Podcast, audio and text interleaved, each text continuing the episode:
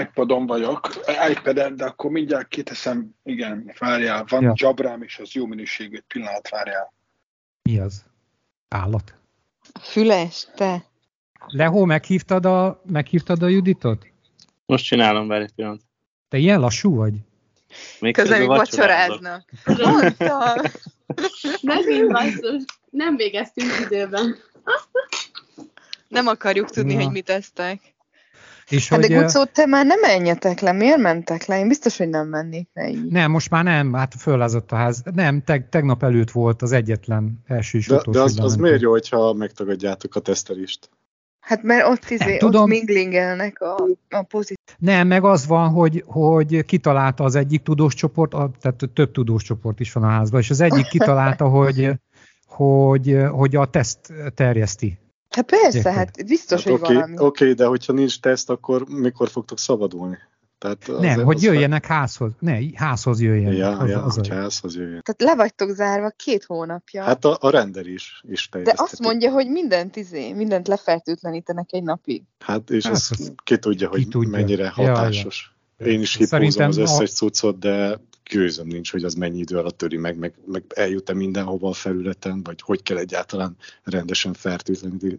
Hát meg szerintem, sincs. Szerintem ezek a fertőtlenítők, ezek antibakteriálisak, a vírus az meg tök más. Ki egész meg. pontosan itt van, a, itt van az egész, tehát a vírus nem tud lefertőtleníteni. A vírus, ha ja, kimegy. A, a csomó vírus, ha kimegy a, a, a világűrbe, a, a, akkor visszajön, tehát túléli. Ja, ja. Tehát a vírus ja, az ja. ilyen, ezért nonsens az, az egész. Komolyan akkor semmi Na. hatása a fertőtlenítésnek? Ne Jó, hát vírustól függ, vírustól függ, meg izé. Vírustól függ, igen és állítólag a koronavírus az van, amelyik nagyon-nagyon-nagyon-nagyon sérülékeny, igen, de, de ezek, ilyen, ezek ilyen hiedelmek. Szerintem senki nem tudja. Nagy tisztelettel köszöntöm a kedves hallgatókat a Vesztegzár Sánkhájban újabb epizódjában. Én Fodor Péter Ákos vagyok. 2022. április 23-a szombat van, kínai idő szerint egészen pontosan 21 óra 8 perc, amikor ezt a beszélgetést rögzítjük. Itt van még jelenleg velem Ági. Sziasztok! Evelyn. Hello, sziasztok! István. Sziasztok! Gábor. Szép jó estét mindenkinek! És a háttérben Gocó bácsi valamelyik Sziasztok! figyel minket is hallgatózik. A sánkhelyi lezárásban élő gyermekes családok helyzetéről fogunk ebben a részben beszélgetni, és a ma esti meghívott vendégeink pedig, akik a hős anyukákat képviselik, Várnai Judit. Hello! És Csontos Nóra. Sziasztok, üdvözlöm a hallgatókat! Judit, kérlek, oszd meg velünk röviden, hogy, hogy hány fős a család, mióta éltek Sánkhájban, hol éltek Sánkhájon belül pontosan, és, és mióta vagytok lezárva? Jó, akkor kezdem a, az elején. Hány fős a család? Mi heten vagyunk, plusz van egy kutyánk, akit hál' Istennek még a lezárás elején sikerült elpasszolni. Ő egy kutyahotelben van. Szóval öt, öt gyerekkel vagyunk itt 2019. augusztus végén jöttünk, úgyhogy mi végigéltük a, a 2020-as első lezárást is, és hát ugye most éljük a mostanit, és mi Pudongon lakunk, a folyóparton, egy óriási nagy lakóparkban, aminek most inkább az előnyeit élvezzük egyébként, de majd gondolom erről beszélünk később. Igen, ugye Putong a, a Shanghai nyugati része, a Huangpu keleti része, bocsánat, keleti része, a Huangpu-tól keletre, és ti ott éltek ezek szerint. És mióta vagytok lezárva? Hú, hát így próbáltam visszaszámolni a napokat, de most már úgy tűnik, hogy mindig is így voltunk egyébként. Először szerintem, tehát az első olyan, hogy lezártak minket két napra, amiből három lett, az március közepetáján volt, és az biztos, hogy a második alkalommal, amikor lezártak minket, arra emlékszem, az március 14 volt, mert én előtte iratkoztam be egy egyetemre kínai tanulni, egy órán vettem részt, és utána, tehát március 14-én írtam nekik, hogy akkor sajnos itt, itt befejeződött a, a, az, az egyetemi pályafutásom, mert hogy, mert hogy lezártak minket, és ugye online oktatás is van, úgyhogy, úgyhogy ez, ez most már lehetetlen. De ez, ez, ez állapot, de bocsánat, tehát ez az állapot, hogy, hogy még a lakásból se tudunk kimenni, ez, ez, ez ugye április elsője. Mm, ez, ez később még fontos lesz, hogy ti akkor még a lakóparkba se tudtak lemenni, tehát csak a, a lakásban vagytok. Igen. Nóra, Nóra, kérlek, te is mutasd be Dióhéjban a helyzetet. Mi 2021. augusztus végén szabadultunk a karanténból, tehát hogy mi elég frissek vagyunk itt Sánkhájban, és nekünk ez az első itteni kínai lezárásunk. Magyarországon ö, nyilván már megtapasztaltunk egy lezárást, de az nem hasonlítható ehhez. Tehát otthon Magyarországon 2020-ban gyakorlatilag ö, bármit szabad volt csinálnunk, elmehettünk bevásárolni, ö, de itt konkrétan, ö, amikor ott az otthoniaknak mesélem, hogy milyen az itteni lezárás, ö, szerintem elképzelni sem tudják.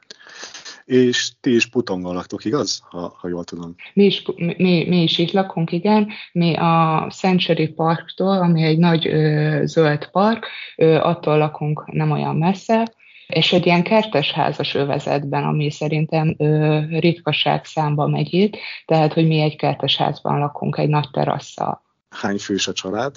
Né, négyen vagyunk, egy öt éves kisfiúval és egy majdnem nyolc éves kislányjal. Úgyhogy nálunk is online oktatás zajlik, mindkét gyerekkel. Home office-ban dolgozunk mind a ketten, úgyhogy azért vannak kihívások. Igen, ebben majd később még belemegyünk részletesebben a, a, a, ezekbe a témakörökbe. Bemelegítésként kezdjünk pár hallgatói kérdéssel. Az egyik az ötödik adáshoz fűződik. Szerintem bárki, akinek van véleménye, az becsatlakozhat a válaszadásba. A kérdés így hangzik, hogy hogy bírja a kínai átlagember ezeket az árakat, és meddig? Tehát ugye a, most a, az árak egy kicsit elszaladtak, itt a, az élelmiszer árakra gondolunk, itt Sánkájon belül, és egyik hallgató ezt szeretné tudni, hogy egy átlag kínai hogy bírja ezeket az árakat.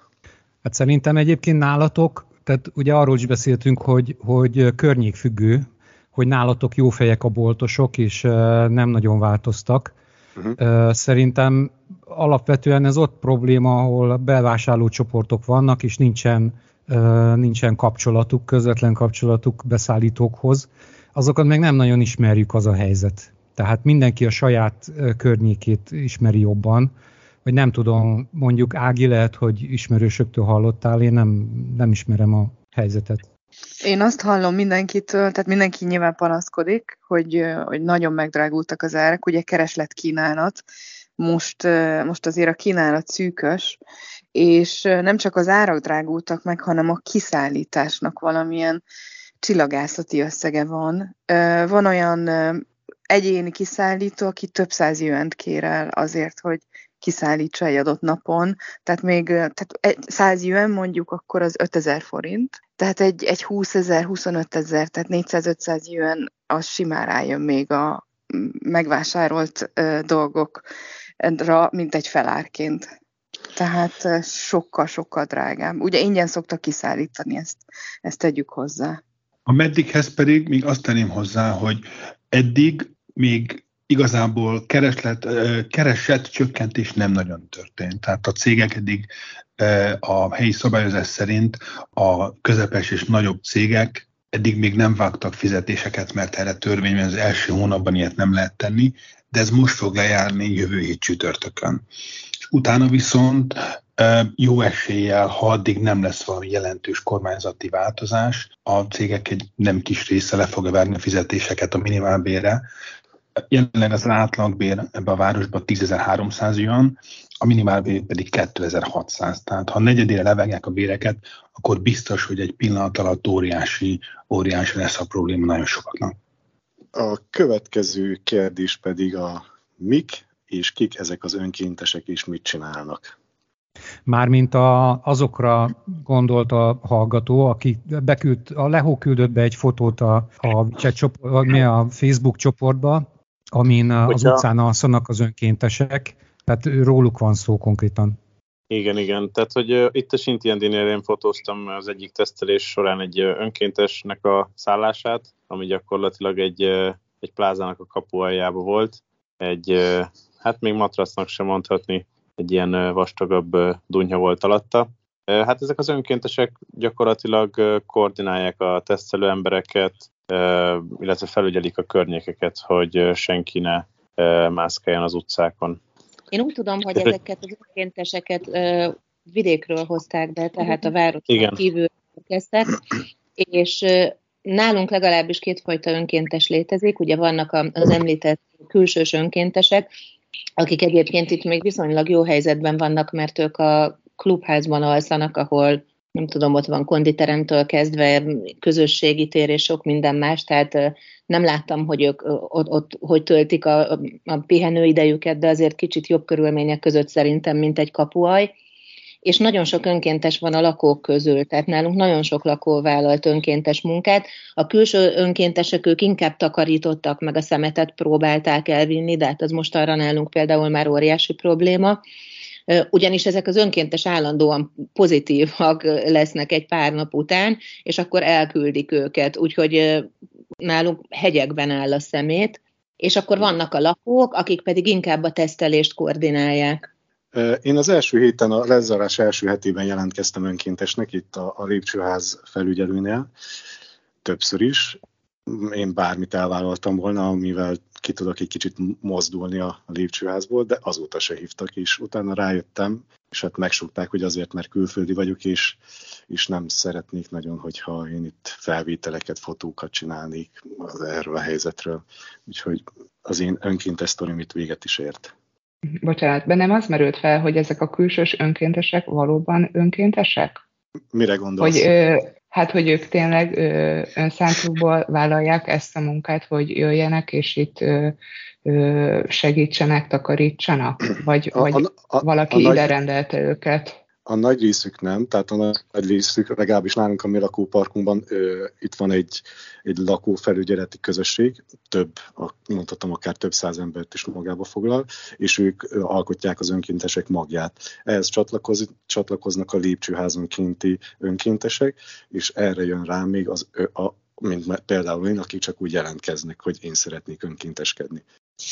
De ezek, ezek a, tehát ahogy mondtátok, kétfajta önkéntes van, tehát a helyi önkéntesek, akik a lakóparkok lakóiból kerülnek ki, ők valóban önkéntesek, és én is ismerek ilyen történeteket, vagy, vagy itt a, a szállodákban is a dolgozók, akik feleltik a fehér e, védőruhát, és ők e, segítkeznek a tesztelés előkészítésében, de magát a tesztelést tudja azt, azt, azt központi központilag kivezényelt emberek végzik, de ezek valóban önkéntesek, akik, akik a városon kívül jöttek, azért bennem is van egy nagy kérdő, hogy miért jönne el valaki, ha ezek valóban önkéntesek, miért jönnének el e, veszélyhelyzetbe máshonnan. Én szerintem ezek általában valamilyen kormányzati szernek dolgozó egyéb alkalmazottak, nem feltétlenül rendőrök vagy ilyesmi, de, de akár irodákból kivezénylett kormányzati alkalmazottak. Következő kérdés, mit lehet főzni bambuszrügyből? Gucó? Uh, igen, igen, ezt bevállaltam az elejét.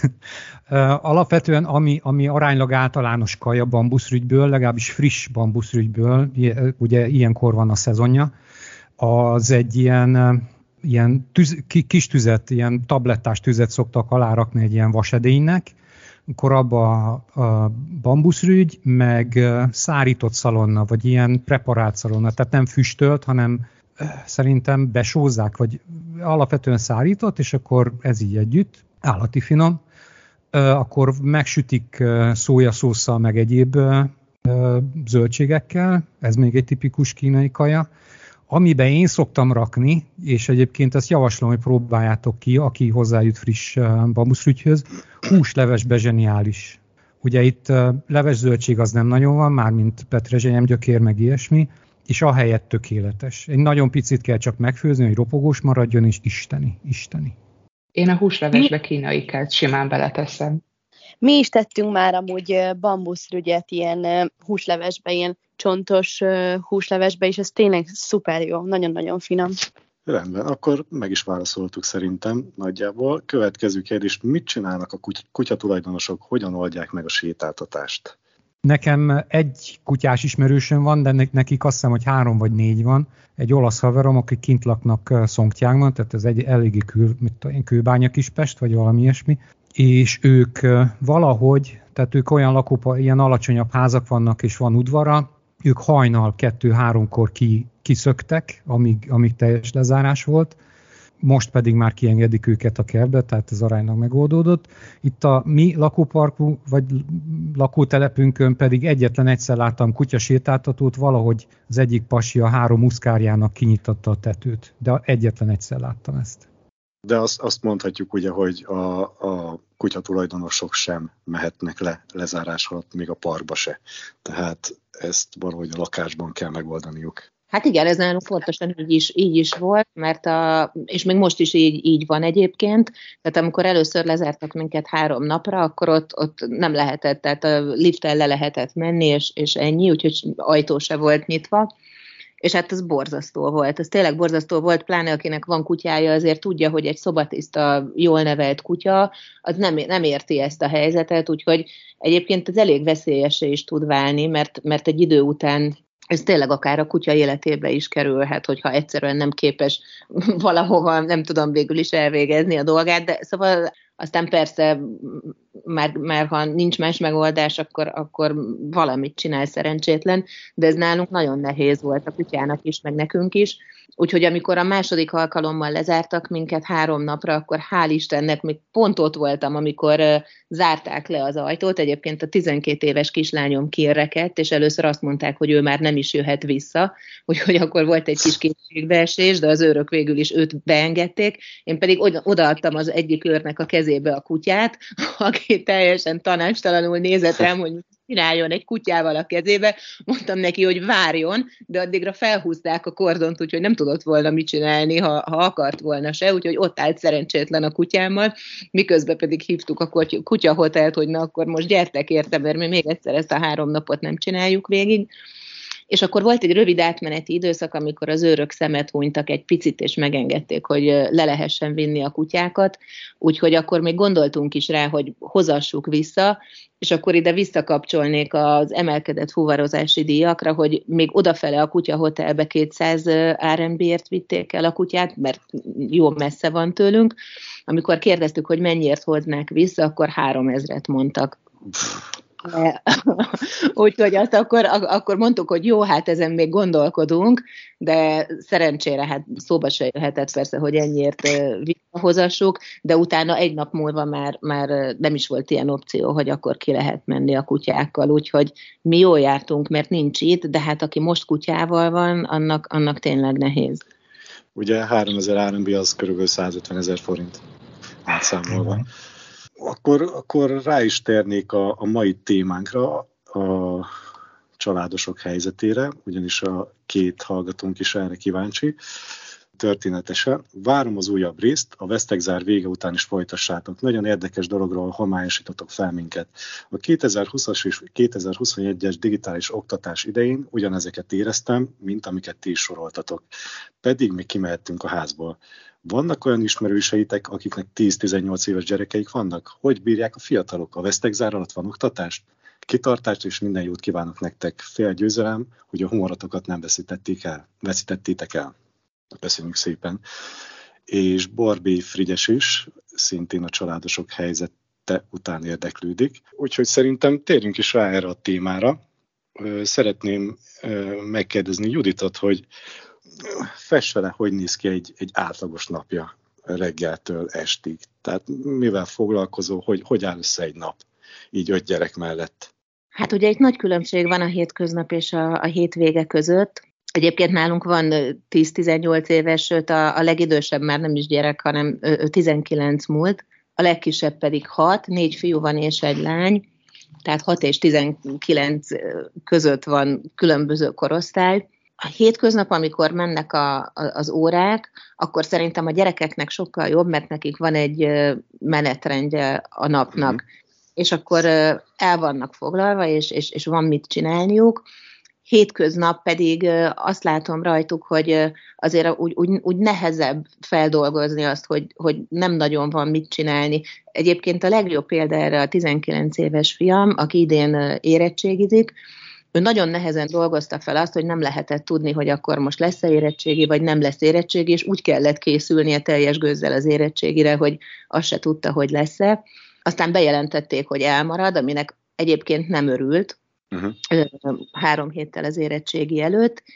olyan két nap elteltével láttam rajta, hogy egy, azért mégiscsak jön egy ilyen nagy felszabadulás és megkönnyebbülés, hogy akkor, akkor megúszta a, a legrosszabbat ugye a végét, és akkor törölt mindent a, a gépéről, minden anyagot, és hú, de jó, szabad vagyok, akkor nem tudom, mindenfélét csinált, és jól érezte magát, de hát ugye ez, ez úgy van, hogy, hogy nagyon sokan vágynak arra, hogy de jó lenne, ha semmit nem kellene csinálnom, és egész nap filmeket nézhetnék, de amikor már eltelt három, meg négy nap azzal, hogy lehet filmeket nézni, és semmit nem kell csinálni, az, az, az terhessé válik, és ő például nagyon nehezen dolgozza fel azt, hogy be van zárva, és nem tud kimenni, nem tud a barátaival találkozni, tehát rajta látom, hogy szenvedettől.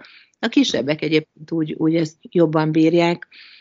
Visszatérve a, a, az iskolára, meg a, az online oktatásra, nálunk a kicsik azt mondják, hogy nekik ez sokkal jobb, mint iskolába járni és mondtam, hogy ezt a tanároknak azért ne árulják el, de elmondják egyébként, mert az egyik tanár kérdezte, hogy tegye fel a kezét, aki várja, hogy visszamehessenek az iskolába, és senki nem tette fel hatodikba a kezét.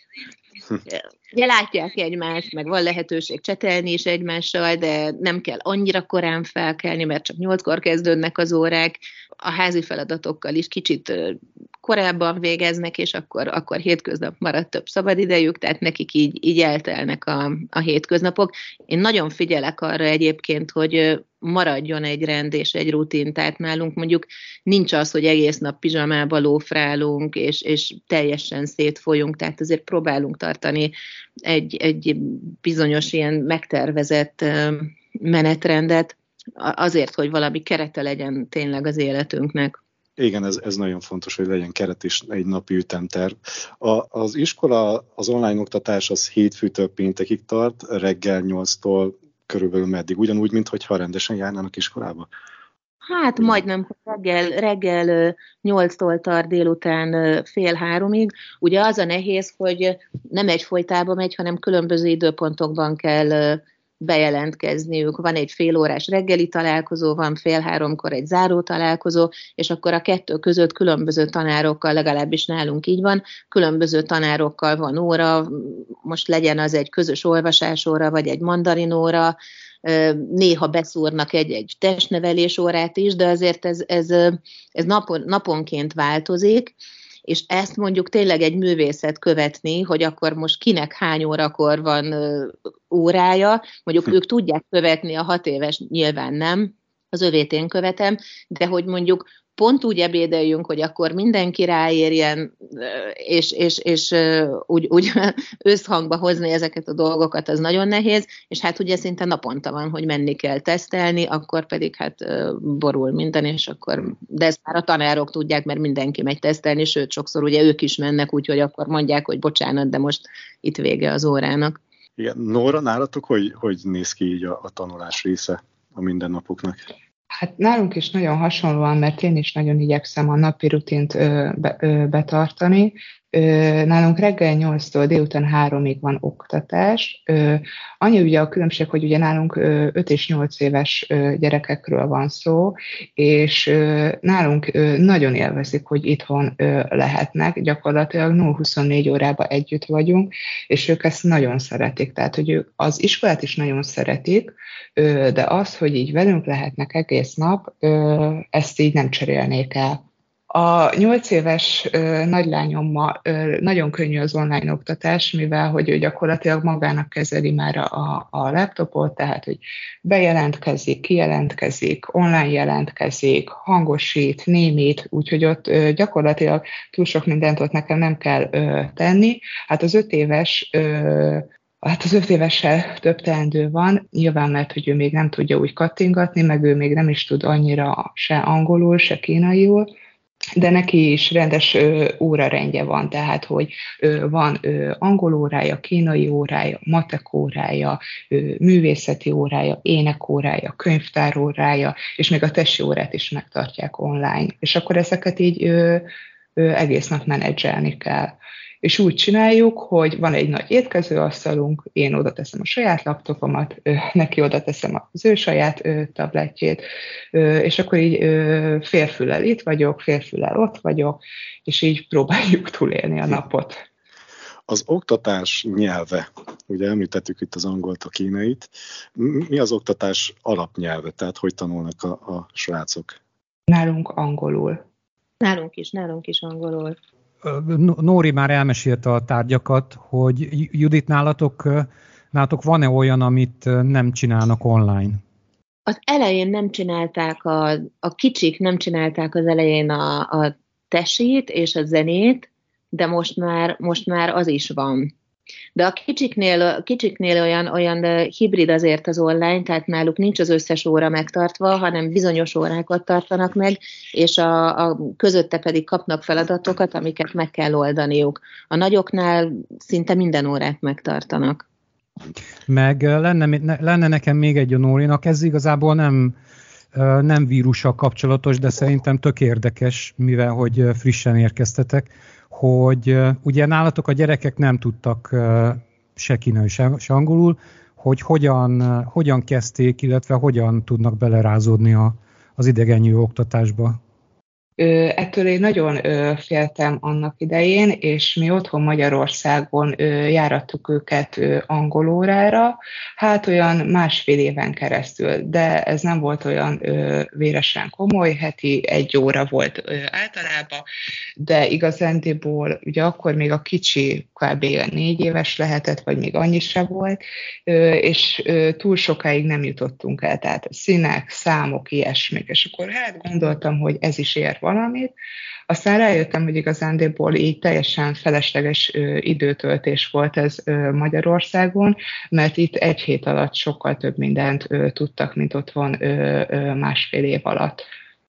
És ez különösen igaz a, a, a 8 éves lányomra, tehát ő gyakorlatilag most így a fél, hát kvázi fél év alatt, kicsivel több, mint fél év alatt, majd, hát nem azt mondom, hogy mindent megér, de a, a az órai tananyagban teljes mértékben elboldogul. A kicsi, meg szerintem én úgy látom, hogy gyűjti az információt, gyűjti, de még nem nagyon tudja produkálni, és abból gondolom, hogy gyűjti az információkat, hogy időnként meg tud letni egy-egy kifejezéssel, amiről nem is gondoltam volna, hogy, hogy ezeket tudja és így rá is csodálkozok, hogy te ilyeneket tudsz? Ja, igen, igen, tudok. És egyébként, egyébként kínaival hogy haladnak? Ez mondjuk uh, Judit tőled is kérdezném. Mm, haladnak a kínaival egész jól, hát minden nap van egy, egy mandarin órájuk, azért uh, azt nem mondanám, hogy folyékonyan kommunikálnak.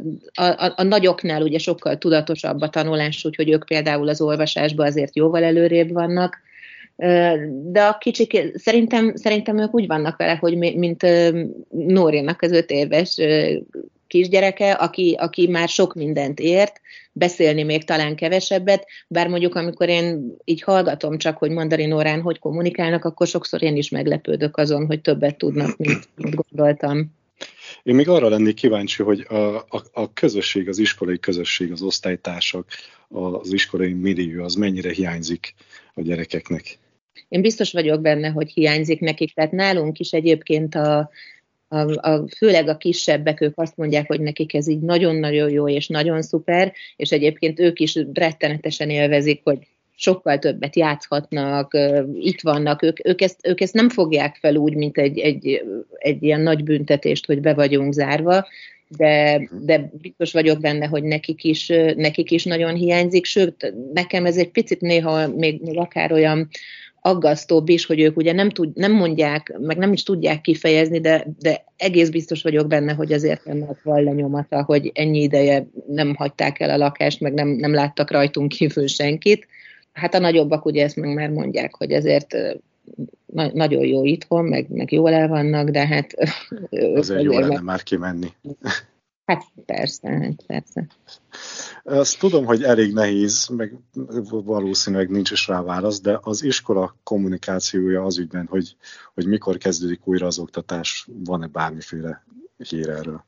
Mi, e, mi erre kezdetben rákérdeztünk, és akkor még azt mondták, hogy talán a, ez pár hétig el fog tartani, és talán majd a tavaszi szünet után ö, újra kezdhetjük az, az iskolát, Most már nem kommunikálnak semmi ilyesmit, csak mindig megköszönik hétről hétre, hogy köszönjük, hogy támogatjuk az online oktatást.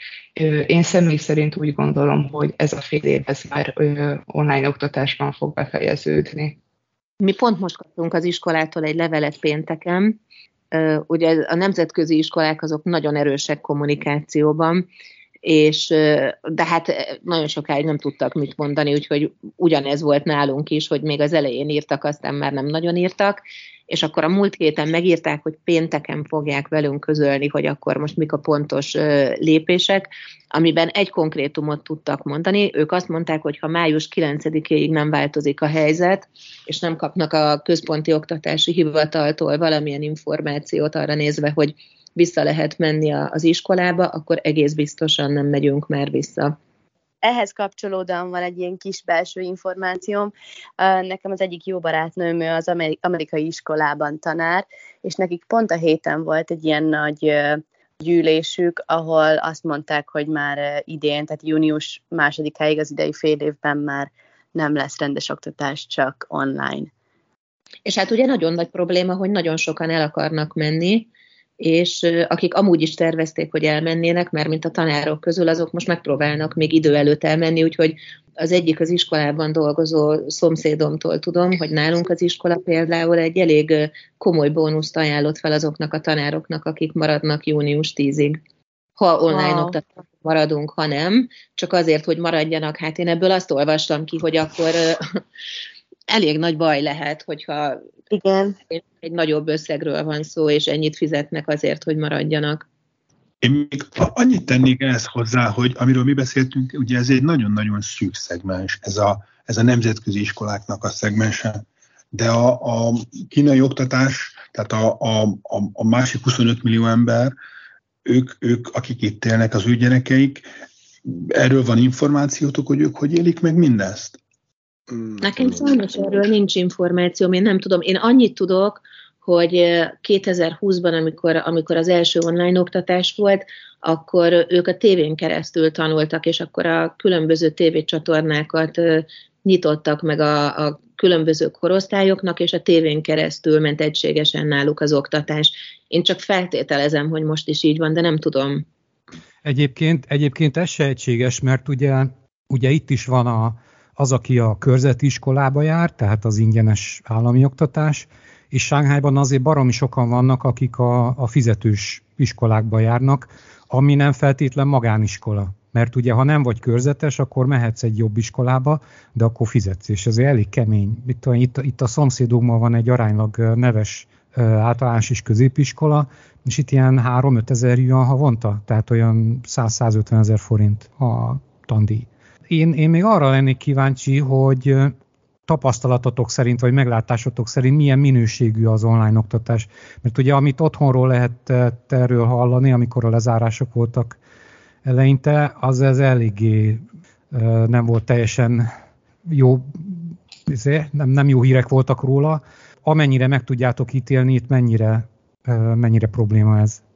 Én maximálisan elégedett vagyok az online oktatással. Szerintem kihozzák ezek a nemzetközi iskolák, legalábbis a miénk a maximumot ebből a helyzetből, még a lezárás, ami március 12-én álltak át online oktatásra, legalábbis nálunk, és már rögtön az első nap nekünk postán küldtek egy nagy csomagot, amiben füzetek voltak, tollak, színes ceruzák, radírok, kézműves munkához szükséges dolgok, gondolok itt ragasztóra, színes papírra, tehát, hogy gyakorlatilag az első napon mindent elküldtek, amire nekünk a következő hetekben szükség lesz, illetve, hogy gyakorlatilag tényleg minden órát megtartanak a külön órákon kívül, még, a, még az öt éveseknek is, az szerintem, hát majd, hogy nem egyedülálló nálunk régen otthon ilyen nem volt. Nálunk is ugyanez van egyébként, tehát nagyon, nagyon jó és nagyon színvonalas órákat tartanak a, a, a kisebbekébe, ugye jobban belelátok, de szerintem a nagyoknál is így van, és túl azon, hogy tartják az órákat, még, még extrába a tanárok felajánlanak mindig külön időket, amikor, hogyha valakinek valami problémája van, vagy gondolom vannak gyerekek, akiknek nem tudnak a szüleik segíteni, akkor, akkor ők ott külön beszélhetnek a tanárral, mindenféle ilyen kis csoportos órákat is szoktak szervezni, sőt, nálunk még a délutáni tevékenységeket is megtartják, illetve azokat nem tudják megtartani, de szerveznek ilyen délutáni szakkör jellegű dolgokat is a gyerekeknek, hetente kétszer-háromszor, amire szerintem nagyon jó pofa dolgokat találtak ki, például jelbeszédet lehet tanulni, akkor van házi állatklub, és akkor akinek van kis házi állata, az bemutathatja, akkor arról beszélnek a gyerekek. Nem tudom, hát amit ugye így meg lehet online oldani, de, de még ebbe is fektetnek energiát. Nálunk az iskola felajánlotta, hogy akik az első osztály előtt járnak, tehát gyakorlatilag ami így az óvodát jelenteni magyarországi viszonylatban, felajánlották azt, hogy ha nem kívánunk az online oktatásba részt venni, akkor 100%-ig visszatéríti a tandíjat, ha pedig bejárunk az online oktatásra, akkor is 50% mértékben a következő fél éves tandíjból segít 50%, 50%-ot.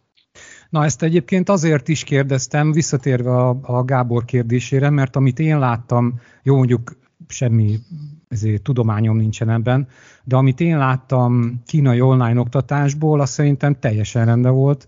Szülők azok mondtak olyat, hogy, hogy tök jó, mert annyira nagyon nem is kell ott ülni a gyerek mellett. Mondjuk a kínai szülők nyilvánvalóan ott ülnek a gyerek mellett, mert itt azért egészen más az oktatás fontossága, mint mondjuk Magyarországon. Tehát sokkal, egy, legalábbis itt Sánghájban ez azért top prioritás, de hasonló, hasonló minőségű lehet több, többnyire szerintem az oktatás színvonal. Egyébként erről Ági, te valamit, jó mondjuk nem az általános középiskolából, de valamit azért te is tudnál egyetemi szinten? A kollégáim mesélnek arról, ugye a kínaiak említem most főleg, mert arról még nem hallottunk, ők mesélnek, hogy, hogy nagyon időigényes a gyerekekkel ülni, mert ahogy te is mondtad, ugye egy tipikus kínai szülő végigülni ott a gyerekkel, és, és azt is tudom, hogy a kínai szülőket nagyon bevonja az iskola tehát mindenféle extra feladatokat adnak nekik, tehát ez a közösségi szervezés,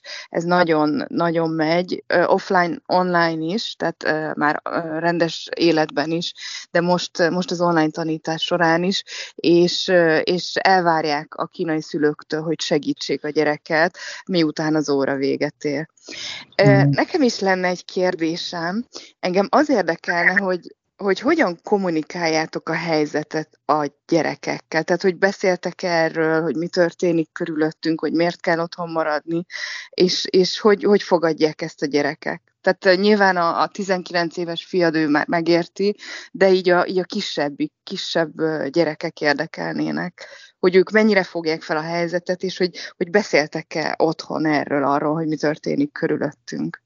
Hát nálunk a gyerekek teljes mértékben felfogják, de ők annyit hallottak erről az iskolában, annyit, annyit beszéltek erről, ugye még legelőször, amikor megjelent a Covid, és még a világon senki nem tudta, hogy mi van, és mindenki csak retteget.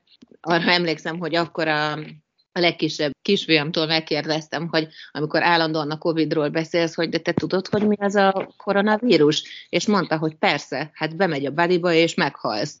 De hát, hogy fogták fel, úgyhogy nagyon komolyan, és például, hogyha ő látja, hogy hogy mosok kezet, a mai napig mindig rám szól, hogy ez nem a megfelelő kézmosás, és akkor ugye együtt végig kell vele csinálnom a sebészeti bemosakodást. Tehát őket, őket nagyon-nagyon megtanították erre az iskolában, úgyhogy ők, ők teljes mértékben tudják.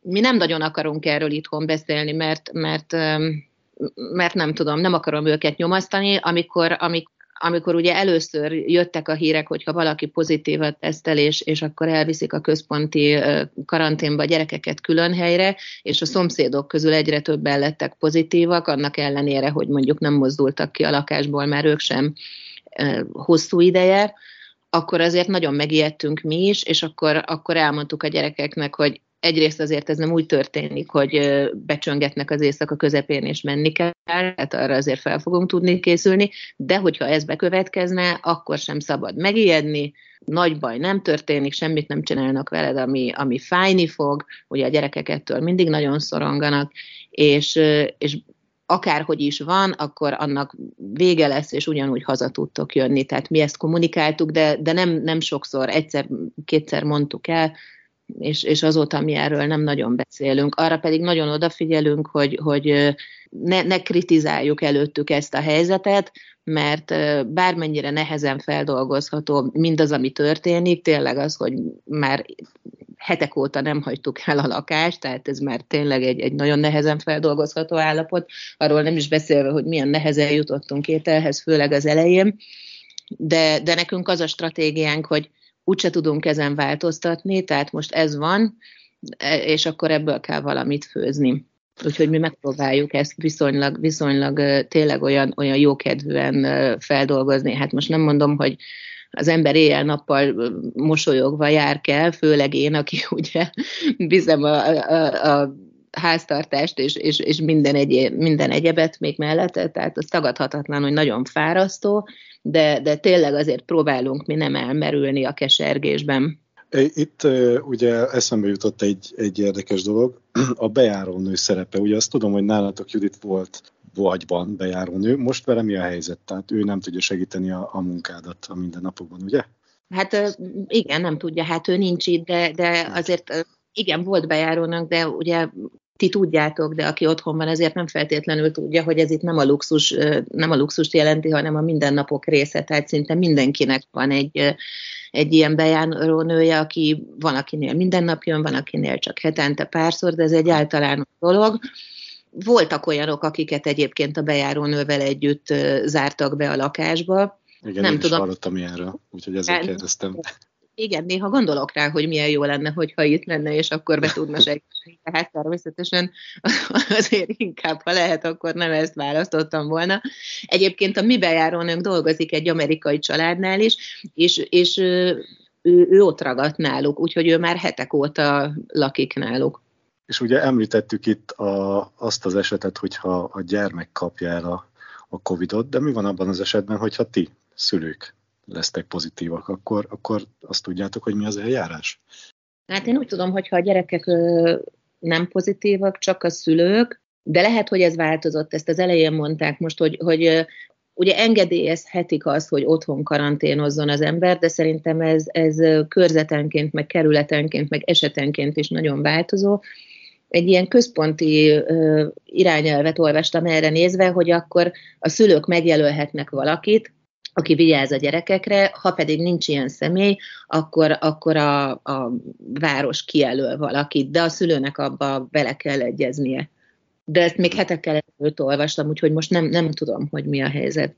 És mi van abban az esetben, hogyha a, a gyermek nem a, a Covid-ot kapja el, hanem mondjuk simán valami egészségügyi problémája lesz, és gyermekorvosi segítségre van szüksége. Ez, ez megoldható-e? Van-e ott nálatok ilyen szolgáltatás? Hát a kórházak, a kórházak szerintem működnek. Tehát uh, akkor, akkor be lehet kórházba. Én azt tudom, hogy a, nálunk úgy működik, hogy a lakóparknak van egy menedzsmentje, és ők nagyon sok minden felett döntenek, meg nagyon sok mindenért felelősek, és tőlük kell engedélyt kérni, hogy akkor el lehessen menni a kórházba, és akkor, akkor el lehet menni. De ezt hozzá tudok szólni, a kórházak nem működnek sajnos. Tehát a, a jelenleg a Sánkhájban a, a nagy kórházak tartanak ügyeletet, összességében kb. 15-20 százalékon üzemelnek, de minden, ami halasztható, azt, azt halasztják. Úgyhogy ez egy egész komoly probléma, ez a legnagyobb probléma, az egyik legnagyobb probléma most a lezárásokkal, mert a többit megoldották, az élelmiszert, még ilyesmit, de a, az egészségügyi ellátásnak a kvázi szünetelése, az egy, az egy nagyon komoly probléma, nem is, nincs is megoldásuk egyelőre erre.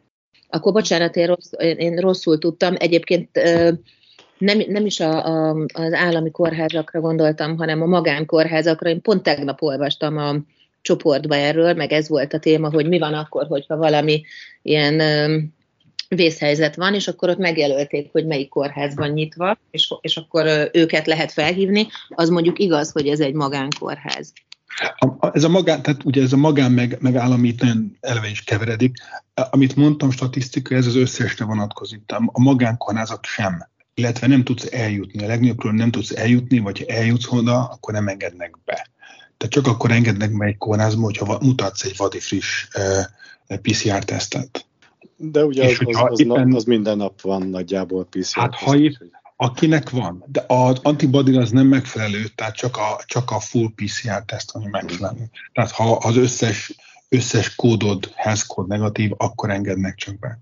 Ebbe, ebbe volt egy csomó botrány is egyébként, ez szintén nem a mainak a témája, de ezek, ezek, ezek abszolút jelenleg akut problémák.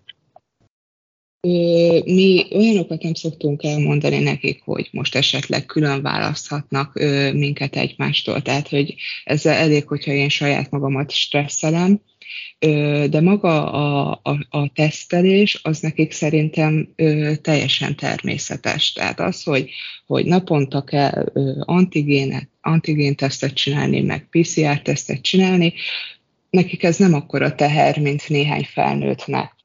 Mindig mondjuk, hogy ma ez van, holnap az van, esetleg ma megint ugyanaz van, tehát hogy ők ebből nem csinálnak egyáltalán problémát. Most már pontosan tudják, hogy hazamegyünk, akkor kézmosás, addig nem nyúlunk semmihez, fertőtlenítünk, hogyha érkeznek ö, ö, csomagok nekünk, azokat mi mindig áttörölgetjük, főként az ö, ilyen fertőtlenítő kendőkkel, főként azóta, hogy ö, elterjedt az, hogy esetleg az árukkal ö, hozzuk be a vírust, úgyhogy Ezekre mi nagyon figyelünk, mert én, én nagyon félek attól, hogy, hogy tényleg szétválasztanak minket. Hiába jönnek azok a hírek, hogy külföldiek esetében ez nem igaz, külföldiek otthon maradhatnak az otthonukba, az az igazság, hogy én ezt hiszem, ha látom, mivel minden nap belebotlunk olyasmibe, hogy tegnap még ezt mondták, ma meg már teljesen más dolog történik.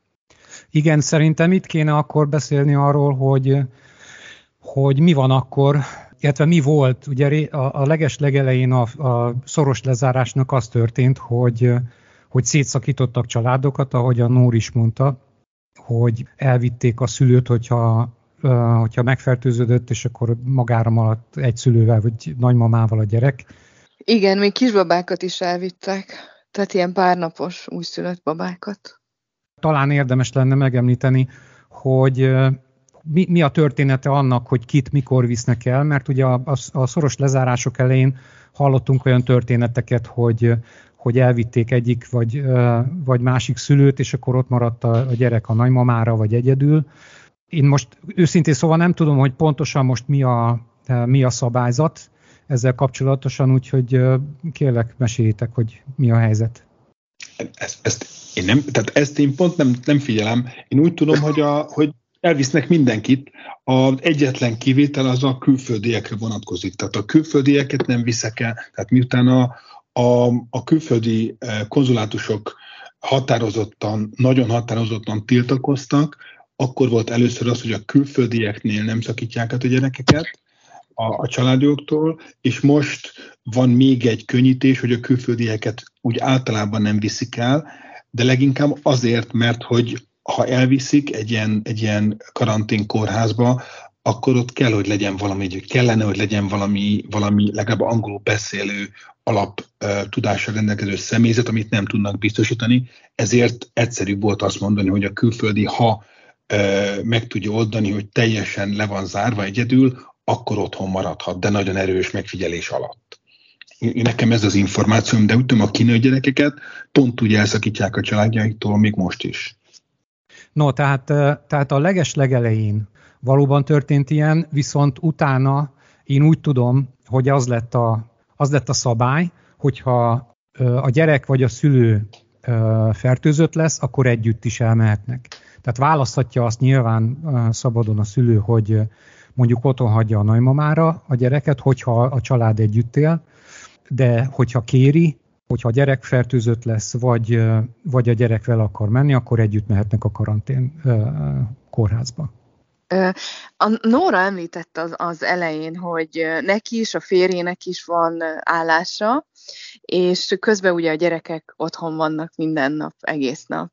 És azt szeretném megkérdezni, hogy ez mennyiben befolyásolja a munkádnak a színvonalát, és hogy mennyire elnézőek a cégnél, tehát hogy mennyire veszik a mostani helyzetet figyelembe amikor március 12-én az iskolák átálltak online oktatásra, akkor én jeleztem a cégnél, hogy én innentől kezdve nem tudok bejárni, úgyhogy ebben maximálisan támogatták, mondták, hogy oké, okay, akkor home office-ból dolgozhatok, utána rá egy hét múlva már mindenki home office-ba került. Hát a munkát azt ö, hát nem mondom, hogy ö, tekintettel, vagy nincsenek Inkább úgy mondanám, hogy ö, meg kell, old, meg kell oldani, vagy így, ö, vagy úgy. Ö, én is ezt úgy oldom meg, hogy vagy ö, korábban kelek, vagy ö, este megcsinálom, és ebből, ebből igazándiból úgy nincs különösebb ö, gond. Tehát, hogy így, hogy itthonról, ö, itthonról dolgozok, nem telik el idő a bejárással, a hazajárással, és ez, ez, én ezt így nem, ére, nem érzem gondnak. Aha, tehát akkor megoldható.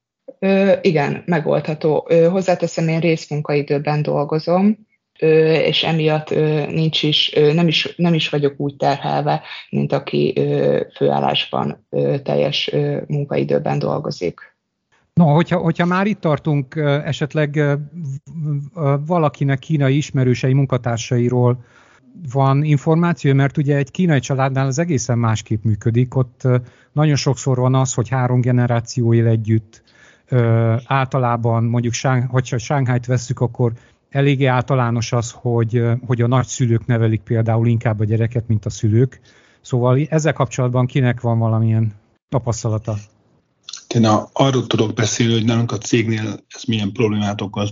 Ugye a, a tradicionális kínai családnál a, a férnek a szülői, akik általában a családdal élnek, tehát ez a, mondtad, Kucó három generációs modell, és például nálunk az ügyfélszolgálatos hölgyeknél ez egy, ez egy, ez egy komoly probléma, hogy elvileg tudnának otthon dolgozni, de egy, egy amúgy is kisebb lakásban élő család, három generációs család, ahol a gyerekek még tanulnak is, vagy az egyszem gyerek tanul, aminek a feladata általában szintén a, a, az anyukára hárul, meg a főzés is, úgy azért elég, elég cudar úgy dolgozni, főleg, hogyha nincs egy, például egy külön dolgozó szobája, ami szerintem nagyon kevés kínainak van, akik együtt élnek így, úgyhogy ez egy, ez egy komoly probléma, nem is nagyon tudjuk megoldani egyébként. Tehát hiába tesszük lehetővé, hogy, hogy aki tud, az dolgozat otthonról, lényegesen rosszabb a, a, a munka minősége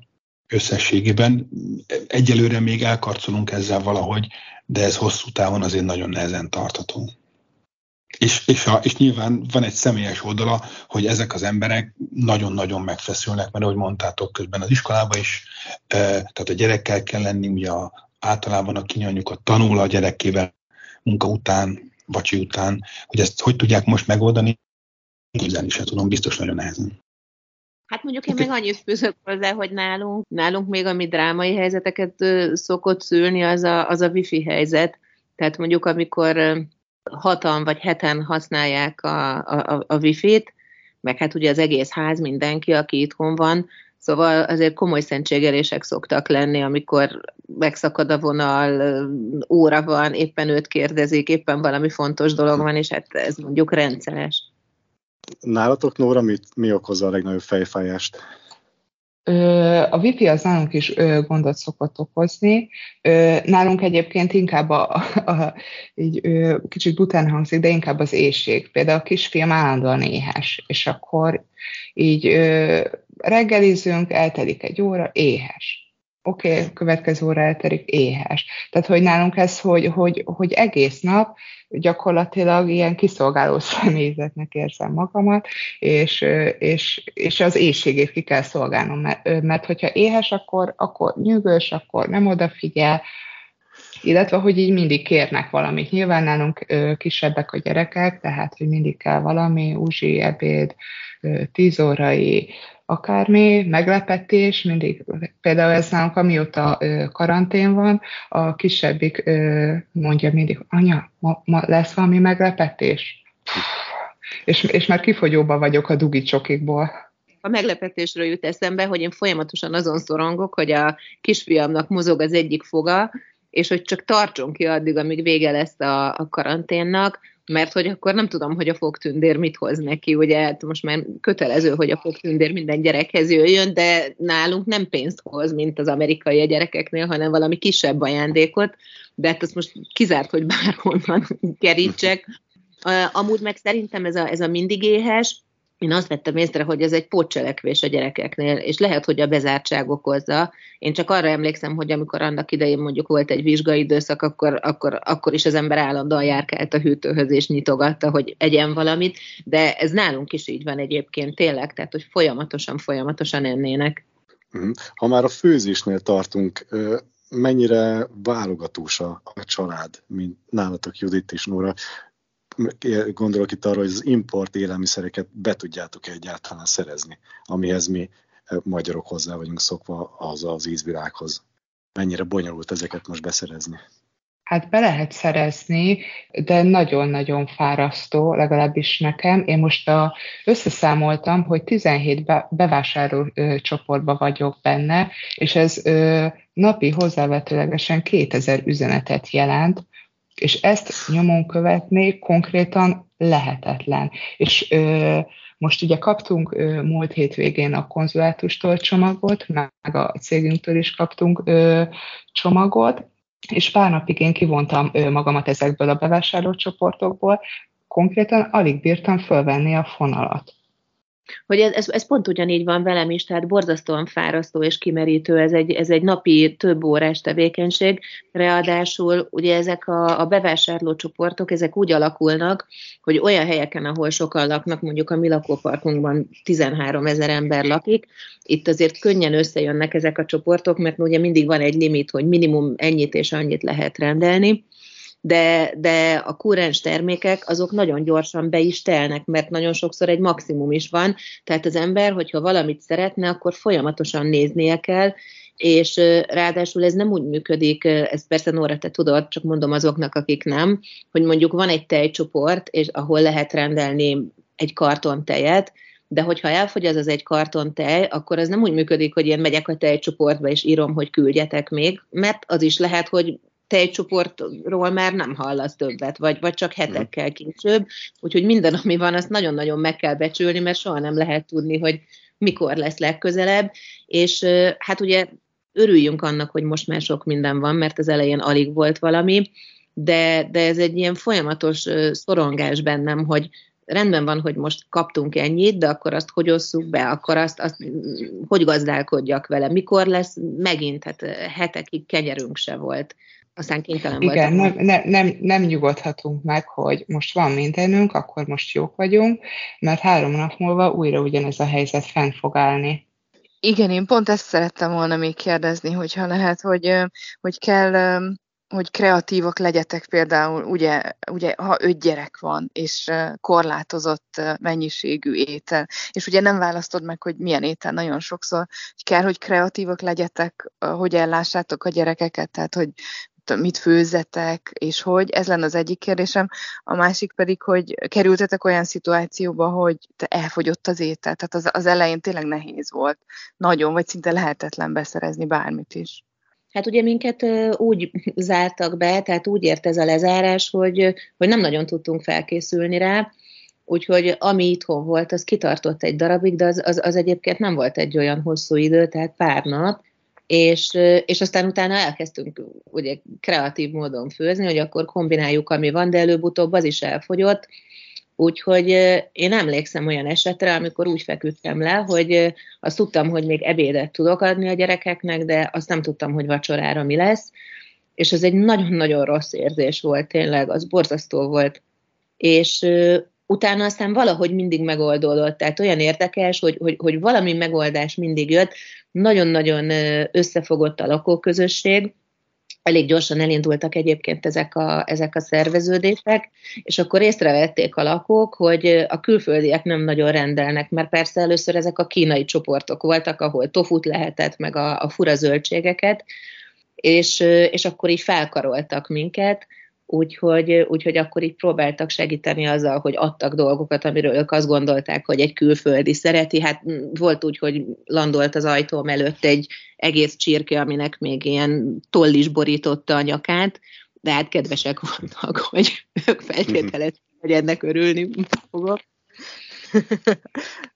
Nálunk az első napokban, ö, első egy-két hétben azért előfordult olyan, hogy ö, mi szülők nem vacsoráztunk, hogy a gyerekeknek tud, az utolsó szelet kenyeret mondjuk odaadjuk, vagy nem ettünk gyümölcsöket, hogy nekik ö, még jusson másnapra. Vagy például úgy főztünk, hogy a hagymát elnegyedeltük, hogy hogy inkább most teszek a pörkölt alá egy negyed hagymát, de akkor ö, holnap még a, a másik fajta kaja alá is tudok valamit tenni. Tehát azért az, szerintem az első egy-két hét az nagyon kemény volt. Van egy ami nagyon megmaradt bennem, bocsánat, csak ezt a gyorsan elmesélem, hogy ami nagyon megmaradt bennem, volt egy ilyen feladat a gyerekeknek, ami egyébként 2020-ban is volt, ugye az elsősök, akik tanulják a betűket, hogy valamit szór ki az asztalra, és akkor abba ír, mint mondjuk ha homok lenne, és akkor abba írd a betűket, és akkor én azt találtam ki, hogy egy tálcára lisztet szórtunk, és akkor a lisztbe lehetett írni a, a betűket, azt, azt felvettük, le kellett küldeni. Csak annyi volt a különbség, hogy 2020-ban utána én ezt a tálcalisztet fogtam és kidobtam a kukába, most pedig ezt a tálcalisztet fogtam, és visszaöntöttem a üvegedénybe, mert hogy volt még valamennyi liszt, és tudtam, hogy több nincs. És nagyon sokáig nem is lett. Nagyon kemény. Nagyon-nagyon, és egyébként ez egy borzasztó rossz érzés, tehát, hogy olyan dolgokhoz voltunk mi hozzászokva, és, és vettük adottnak, ami, ami el sem tudtuk képzelni, hogy milyen az, amikor nincs. Aztán pedig utána én nagyon sokszor elgondolkodtam azon, hogy milyen rengetegen vannak a világon, akik mindig úgy élnek, mint mi most, akinek mindig be kell osztani, akinek mindig az van, hogy a hó végén azt nézi, hogy na még van ennyi krumpli, és abból mit tudok a gyerekeknek adni, vagy ahogy Nora, te mondtad, velünk is fordult elő ilyen, hogy egy csomó mindent mi nem ettünk, azért, hogy ők tudják, vagy hányan vannak, akik, akik gyerekek és úgy fekszenek le, hogy nem vacsoráznak, és akkor így, így hát nem tudom, hogy mennyire marad ez majd meg a, a hétköznapjainkban, de most az biztos, hogy sokkal jobban megbecsüljük a dolgokat, és, és hogyha van egy pici, nem tudom, alapanyagból marad valami, amit lehet, hogy régen fogtam és kidobtam volna a kukába, mert van még mellette három másik hagymám, úgyis, vagy bármi más, most ugye azt bezacskózom és elteszem. És lehet, hogy régen se kellett volna kidobni, mert, mert miért dobtam én ezt ki régen? Tehát nekem ez nagyon sokszor eszembe jut. Hm. Nekem még itt a, a főzéssel kapcsolatban van egy nagy segítség. A magyar háziasszonyok WeChat csoportja, a főző mhm. WeChat csoport, ahol nagyon sok hasznos információval támogatjuk egymást. Én is belekerültem, azt hiszem még, még rajtam kívül két férfi van a csoportban, az összes többi az, az föld. De, Én is de akarom, én, nekem is. De, de most jelenlegi pillanatban, ez lezárás alatt nekem nagyon hasznos is. Mindenki bedobja, hogy most ez, ez, ezek, ezek is ezek az alapanyagaim vannak, ebből vajon mit lehet kihozni, és mindig jön valaki egy ötlettel, és ez tök jó. Segítjük egymást. És előkerül egy csomó jó retro étel, mint például a káposztás tészta. Igen. Gucó, ez neked való hely, menned kell. Hát egyébként most röhögni fogsz, de de nekem a, nekem a, a káposztás tészta most az a baromi nagy problémám, mert van itt két fej káposzta, és nem tudom mi a francot csinálják vele, viszont nincsen már lisztem. Csinálj belőle káposzta krémlevest. Na, a krémleveseket azt annyira gyűlölöm, hogy, hogy kiszaladok a lakásból. Én a gyerekeknek például a káposzta krémlevest úgy adom el, hogy ö, teszek bele egy répát, és azt mondom, hogy ö, ez már répaleves, tehát hogy nem mondom el nekik, hogy ez valójában káposzta krémleves, mert ott a répától gyakorlatilag pirosas színe lesz, ö, és répalevesként megeszik, de káposzta krémlevesként meg nem. Ez aranyos. Hát mondjuk a répaleves a másik, amit még gyűlölök, úgyhogy tök jó. Hát két rosszabb közül, két rossz közül a kisebbik rosszat kellett választani. Gucó, ne legyél válogatós, nem olyan időket élünk. Főleg úgy is fogyózni kell, fogyózni kell, figyelj. Na, az meg a másik. Én, nekem még van egy nagyon font, fontos kérdés, amit még nem kérdeztem meg, hogy megfordult a fejetekben, hogy a gyerekek miatt elhagyjátok Kínát? Nekünk nem. Nem. Ha, és ha nem, akkor miért nem? Én, mert én úgy gondolom, hogy bár nagyon sokat nem értik, hogy, hogy mindaz, ami történik, miért történik, és, és rengetegen találgatnak, vala, valami oka azért csak van, de én, én, én úgy gondolom, hogy ennek, ennek most már azért hamarosan vége lesz, és nekem, nekem a múltkori lezáráskor is az volt a tapasztalatom, hogy az élet az egy pillanat alatt visszaállt a régi kerékvágásba.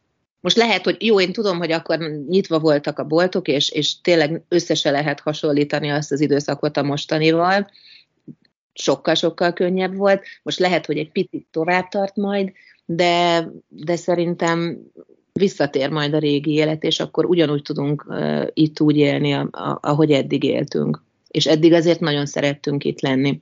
Nóra?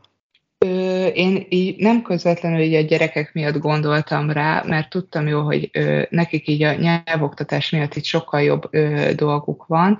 Én amiatt gondoltam rá, hogy, hogy én, én nagyon féltem attól, hogy minket itt szét fognak választani, illetve az, hogy ez ö, meddig fog ö, tartani ez az egész helyzet hogy nem látom a végét, ez nekem nagyon bizonytalanná teszi az egész helyzetet. Tehát nem tudom azt, hogy most április vége, május vége, esetleg ősz eleje, ősz közepe, és én nem szeretem ezeket a bizonytalan helyzeteket, hogy, hogy nem látom a végét. De végül nem, nem, nem merül fel most már kérdésként, hogy innen el kellene menni. Egyrészt azért, mert nem is, tud, nem is tudnánk hogyan hazamenni, tehát, hogy oké, okay, hogy még egy repülőjegyet elcsípünk, de így az összes cuccunk az így itt maradna. Tehát, hogy azt így nem, nem tudom, hogy lehetne lemenedzselni, hogy, hogy majd hónapokkal később valaki ide kijön, és összepakolja a cuccunkat, és vajon mindent össze fog pakolni. Tehát, hogy meg egyáltalán hogyan tudnánk visszatérni. Tehát az is egy nagy kérdés. Úgyhogy emiatt nem. Egyéb kérdések bárki részéről? Én még szeretném megköszönni például a kedves hallgatóknak, meg puszit küldeni mamámnak, meg ilyesmi, azt ilyenkor lehet? Ja, várjatok, nekem most eszembe jutott, hogyha ezt az otthoniak hallgatják, és meghallják, hogy eszemágában sincs hazamenni, akkor rosszul fog nekik esni. Tehát, hogy azért annyival kiegészít. Honnan Na, tudod? Jó. Na, de hogy, hogy tényleg annyit egészíteném, hogy ugye a, a, a mondani valóm az, az nem arra irányult, hogy én egyáltalán szeretnék-e hazamenni, hát mindennél jobban szeretnék hazamenni, de mivel van egy berendezkedett életünk itt, és terveink és céljaink, vissza is szeretnék jönni, tehát hogyha nekem most valaki garantálná, hogy én biztosan vissza tudok jönni, mondjuk a nyár végén, akkor engem az se érdekelne, hogy mi van a cuccaimmal, én most, ahogy itt ülök, én úgy indulnék is haza. Nagyon szépen köszönöm eh, Várnai Juditnak és Csontos Nórának a mai beszélgetést, és hogy eh, betekintést nyerhettünk a, a családosok életébe itt Sánkában a lezárós, lezárás alatt. Eh, a következő műsorunk pedig a művészetekről és a, a mémekről fog szólni holnap, úgyhogy tartsatok akkor is velünk. Már még egyet hozzátennék, mert most én tegnap jöttem rá, hogy egész eddig csak a folyó innen, innenső partja szólalt meg, úgyhogy most meg, meghallottátok a keleti part hangját. Uh-huh. Ugye? Ahova soha nem járunk, mert Pudong az nem Shanghai része, mint tudjuk. Nem igaz, mi ez a, mi ez a pusztus e, belső bőség? Ez, ezt majd kivágjuk, ezt majd kivágjuk. Gucó szerintem Ez része. egészséges, egészséges lokálpatriotizmus. De nagyon jól csináljátok. Pár napot. Köszönjük. Napokon belül vége van, napokon belül. Sziasztok! Inshallah. Sziasztok! Sziasztok! Sziasztok! Hello, hello!